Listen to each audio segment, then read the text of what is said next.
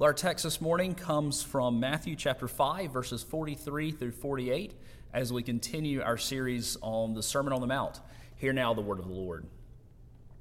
You have heard that it was said, You shall love your neighbor and hate your enemy. But I say to you, Love your enemies and pray for those who persecute you, so that you may be sons of your Father who is in heaven. For he makes his sun rise on the evil and on the good and sends rain on the just and on the unjust. For if you love those who love you, what reward do you have? Do not even the tax collectors do the same? And if you greet only your brothers, what more are you doing than others? Do not even the Gentiles do the same? You therefore must be perfect, as your heavenly Father is perfect. The grass withers, the flowers fade, but the word of our God shall indeed stand forever. Let's pray. Oh, Father, we need you, especially as we hear these hard words that we're not just to love our friends, our neighbors, but also those whom we might count our enemies. Father, we pray that by your Spirit you would give us understanding. Change our hearts where there is sin and hatred abiding. Help us to abide in you. We pray for anointing for the preacher and the hearer alike. These things we ask in the name of our precious Savior, Jesus. Amen. Saving the best for last. We like to do that, don't we? It's why we save the best course for last, dessert, unless your mom's not watching and you eat it first. It's why at a concert, the, the big name sings last, and all the upstarts are the ones who open the show. It's why the best part of the day is at the end of the day when the kids are finally in bed and you have an opportunity to sit down and actually speak to your spouse. Well, Jesus saves the best for last here. No, he's not done with the Sermon on the Mount, but rather what I'm saying is that he is saving the best uh, for this section, for the, for the last part of it. We've been going through six statements uh, in which Jesus is going to say, You've heard this, but I tell you that. He's not saying that the, the Old Testament was wrong or that he's giving us some sort of new law. He is actually readdressing the law and, and how it had been perverted and how folks had misunderstood it and were not applying it. Apparently, Jesus is saying that the law has always been concerned with the heart and not just externals, which is really what the, the Pharisees, the religious zealots of the day, uh, were preaching. And so he saves the best for last about love, but it's also the hardest, the hardest of these six sayings. You know, we are called to love God and to love neighbor. These things really summarize the, the law of God. And, and apart from loving God with all our heart, soul, mind, and strength, I can't think of a harder commandment than the one we receive in this text. And that is the idea that we are called not just not to hate our enemies, but to actually love them. What a, what a commandment. Jesus tells us this morning, and this, we'll see this theme throughout our time together. Jesus tells us this morning that we can't hate anyone. Instead, our relationships with others are to be defined by the kind of love that Christ has for us. Oh, we need God's grace, don't we? As I look at my life, my, my standard of what I think is appropriate towards folks I don't like or can't stand or, or might call my enemies, oh, what I think is right, it doesn't measure up to God's standard. Well, why is he dealing with this? Well, Jesus begins this section with verse 43 by saying, You have heard that it was said, You shall love your neighbor and hate your enemy. now, where had they heard this before? Why is he saying this? Where had they heard this said? Well, apparently, this was the teaching of the Pharisees. And you'll remember that the Pharisees were the most zealous of the, the Jewish religious leaders. Now, there are two parts of this statement. Uh, the first is that we should love our neighbor, and, and that sounds familiar. In fact, it's nothing new. Jesus isn't making something up here. I mean, he's the lawgiver, so he gave it in the Old Testament. He knows it well, and, and it's straight out of the Old Testament. It was given to us in Leviticus 19 18, which says this You shall love your neighbor as yourself. Well, that's pretty clear. The, the problem is with the second part of the statement. The first part, you shall love your neighbor. The second part, you shall hate your enemy. You know, at first blush, it sounds like hate your enemy might sound kind of like a pious thing to do. Shouldn't we hate those things which God hates? If we are to love our neighbor, doesn't that mean that there are those who aren't our neighbor and therefore we don't have to love them? Well, the problem is that this statement is nowhere in the Old Testament. This statement is nowhere in the Old Testament. The Pharisees were actually teaching their sinful reaction to folks they didn't like as the law of God, and that's really bad, isn't it? In fact, the Old Testament teaches the exact opposite of what the Pharisees were teaching. Proverbs 25 21 says this If your enemy is hungry, give him bread to eat. And if he is thirsty, give him water to drink. You know, it's true that God and his people had many enemies in the Old Testament. They still do, by the way. But this does not give us or them, God's people in the Old Testament, or the Pharisees of Jesus' day, the ability, the right, the privilege to make anybody their or our personal enemies. See, when we read of God's wrath in the Old Testament, when we read what are called the imprecatory psalms, when the psalmist is calling out for God to destroy his enemies, to take them out, those are ones that are thinking on a big scale, a, from a civic or, or judicial level, that God, in his justice, would deal with those who have opposed God. But nowhere does it say in the Old Testament that it is okay to hate anyone. In fact, the beginning of Leviticus 19:18, which gives us the same passage, uh, "You shall love your neighbor as yourself," it begins like this: It says, "You shall not take vengeance or even bear a grudge against the sons of your own people." The Pharisees had divided up the world into categories. I mean, ultimately, it came down to us and them.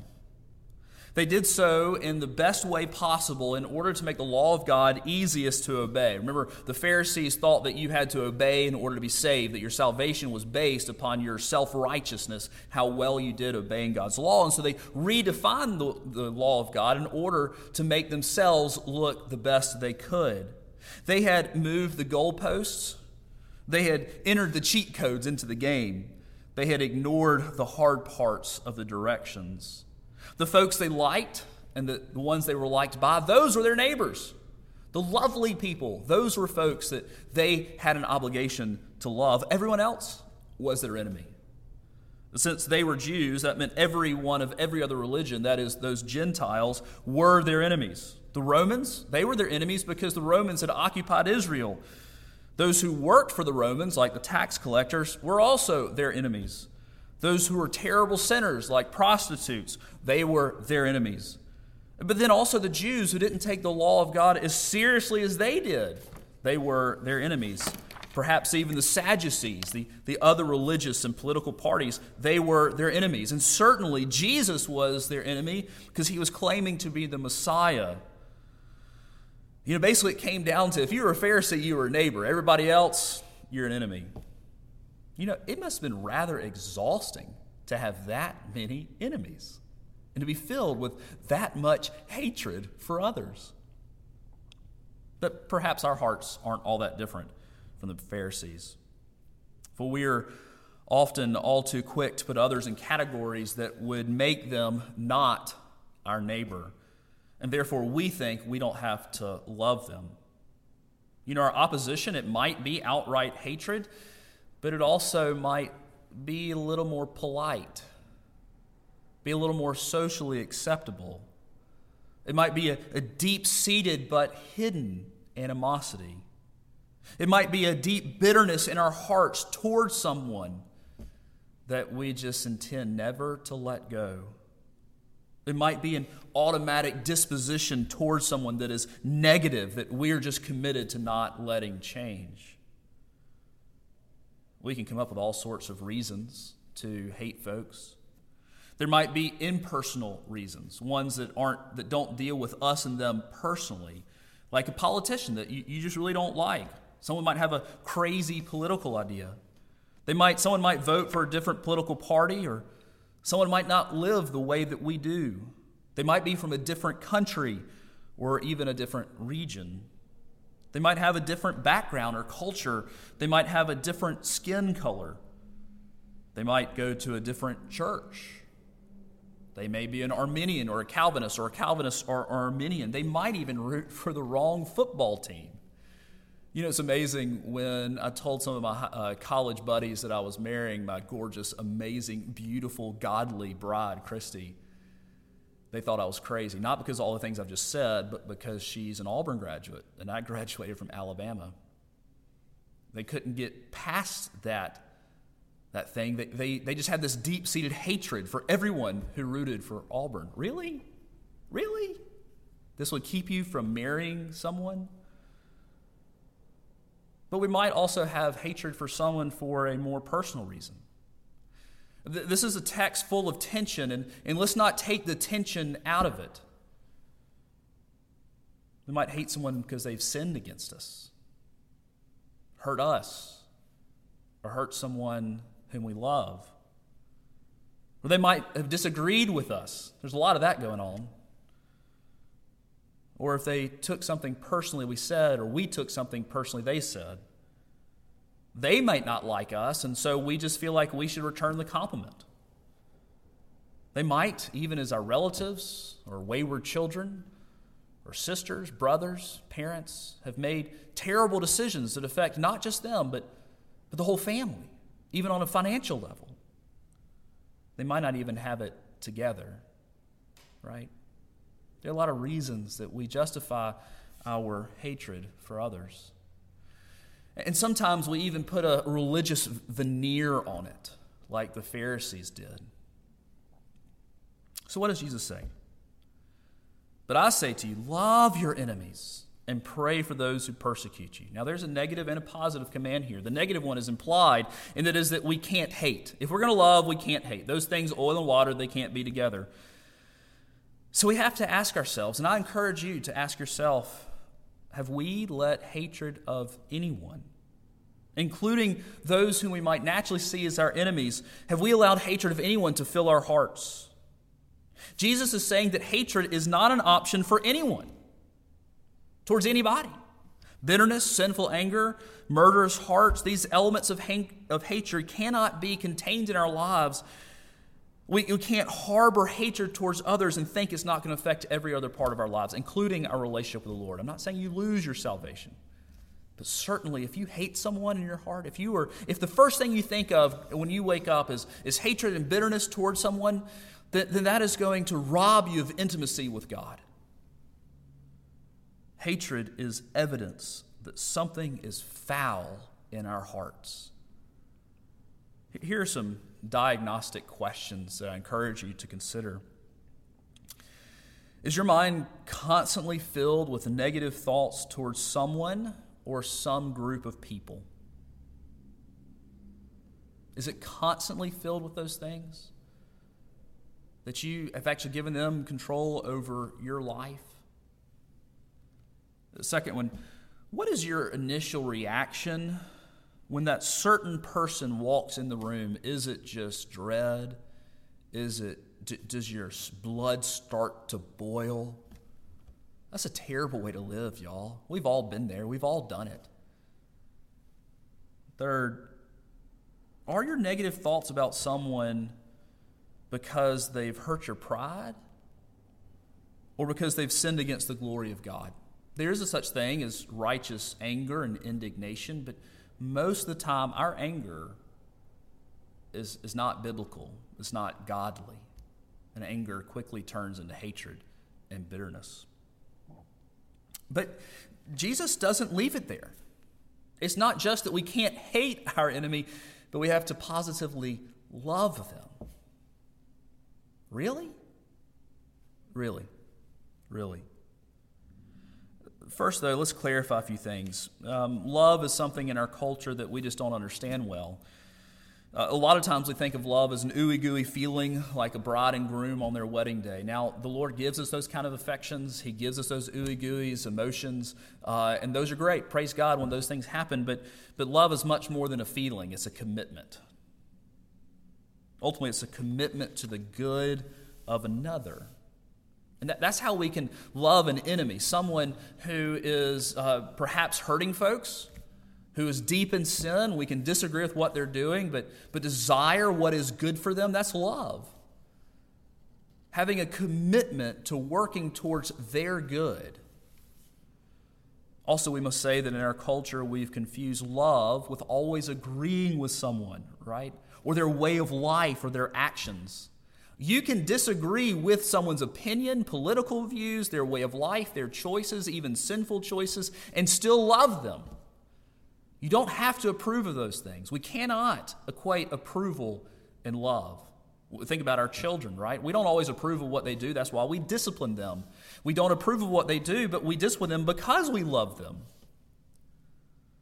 True love goes beyond a season, beyond an action, and is focused on the good of the person. Thirdly, just to say that we love someone doesn't mean that there aren't consequences for actions. You can love someone and call the cops. You can love someone and press charges. Indeed, as we think about being loving towards the widow and the orphan, the vulnerable in our culture, it is loving to protect them, which is going sometimes to include getting the law involved. So, what does this kind of love look like? How, how are we to be committed to the good? of those whom we don't like, those who have sinned against us, those who are evildoers?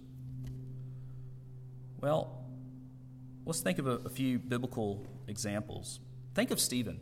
Do you remember Stephen? He was the first Christian martyr. We read about him in Acts chapter 7. He had just been ordained the chairman, the first chairman, or the first diaconate in Acts chapter 6. And then we read that he gets arrested in Jerusalem because he had been preaching and doing many great wonders. Appearing before the Sanhedrin, which was the governing council for the Jews, uh, he preaches the gospel to them, and he is condemned to death by stoning. You know, if there's any, uh, any legitimate reason to hate someone, I would think this would be it. Here is one who is preaching the good news of a good Savior, of how we can have our sins forgiven and be saved from the eternal fires of hell. Who could be against that? That's fantastic. Best news ever given, period, full stop. And yet, they condemn him to death. They stone him. And so we pick him up, pick his story up in Acts chapter 7 verses 59 through 60. And as they were stoning Stephen, as it was happening, he is near death, he called out, Lord Jesus, receive my spirit. And falling to his knees, he cried out with a loud voice, Lord, do not hold this sin against them. And when he said this, he fell asleep. Stephen didn't hate these men who are seeking to persecute him, seeking to thwart the very kingdom of God, which can't be thwarted, by the way. And instead of hatred, he has love for them, compassion on them. He saw that their sin was part of the problem of a heart that didn't love the Lord, and he prays that God would forgive them. You know, he wasn't filled with rancor and hate, anger, anger and bitterness. Um, certainly, we see the prime example of Jesus and his response. Not just at his death, right? Not just going through the passion, but throughout his ministry. He had compassion on sinners, he had compassion on tax collectors, those who were running away from God. God calls us to respond to others in love and not hate when others sin against us. And I know that's tough. Personally, I know that's tough. We're called to respond in love and not hate when others who don't know Jesus oppose us, when we are hurt, to seek the good of the oppressor.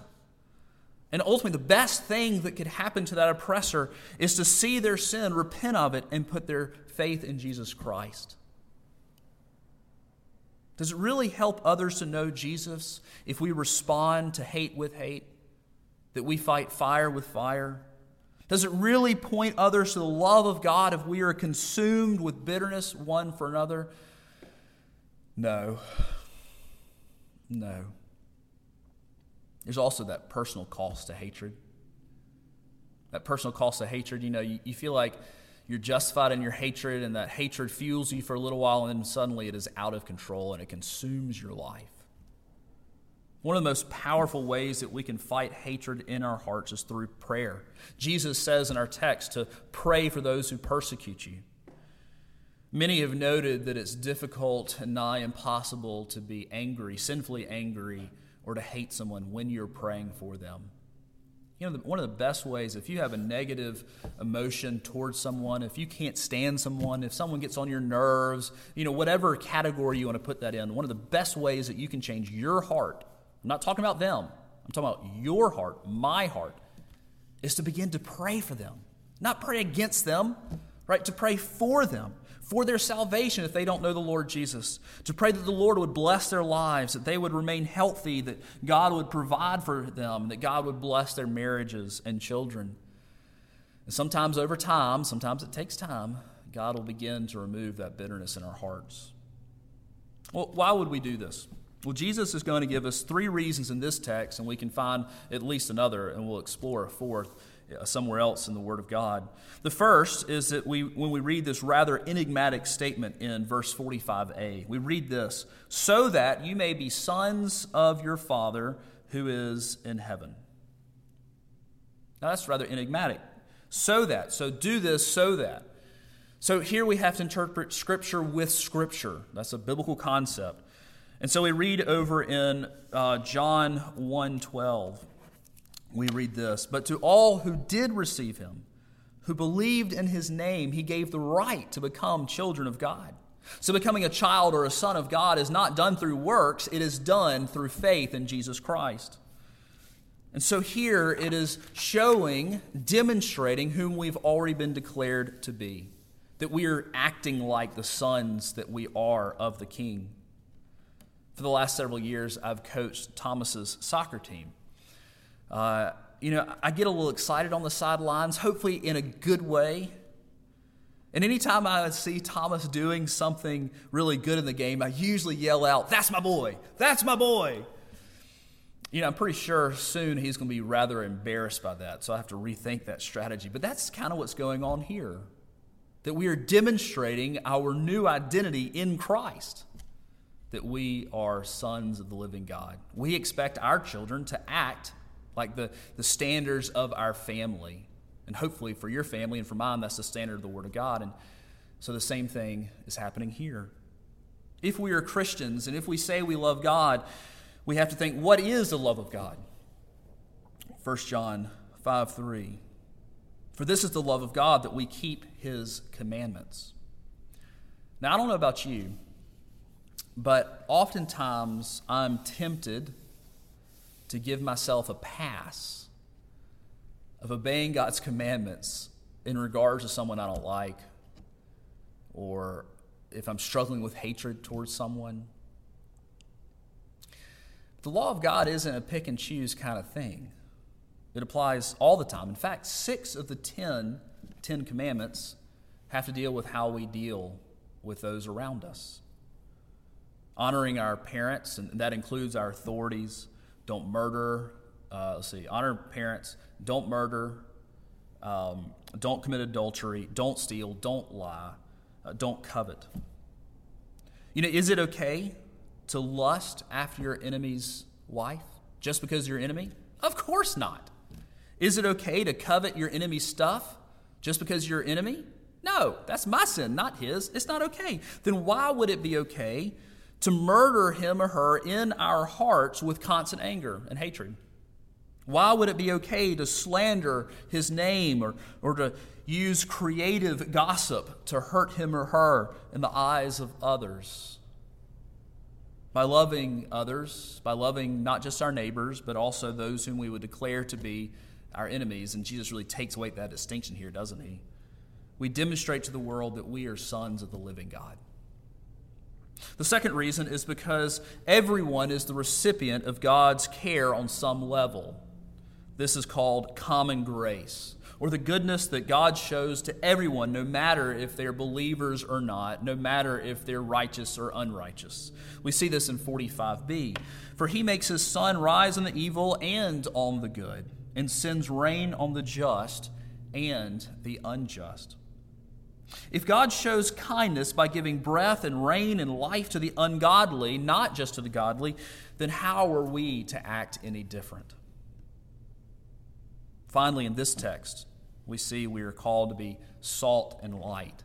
We are called to have a different life, a different set of standards, a different set of actions in the world around us. We see this in verses 46 through 47. For if you love those who love you, what reward do you have? Do not even the tax collectors do the same? And if you greet only your brothers, what more are you doing than others? Do not even the Gentiles do the same?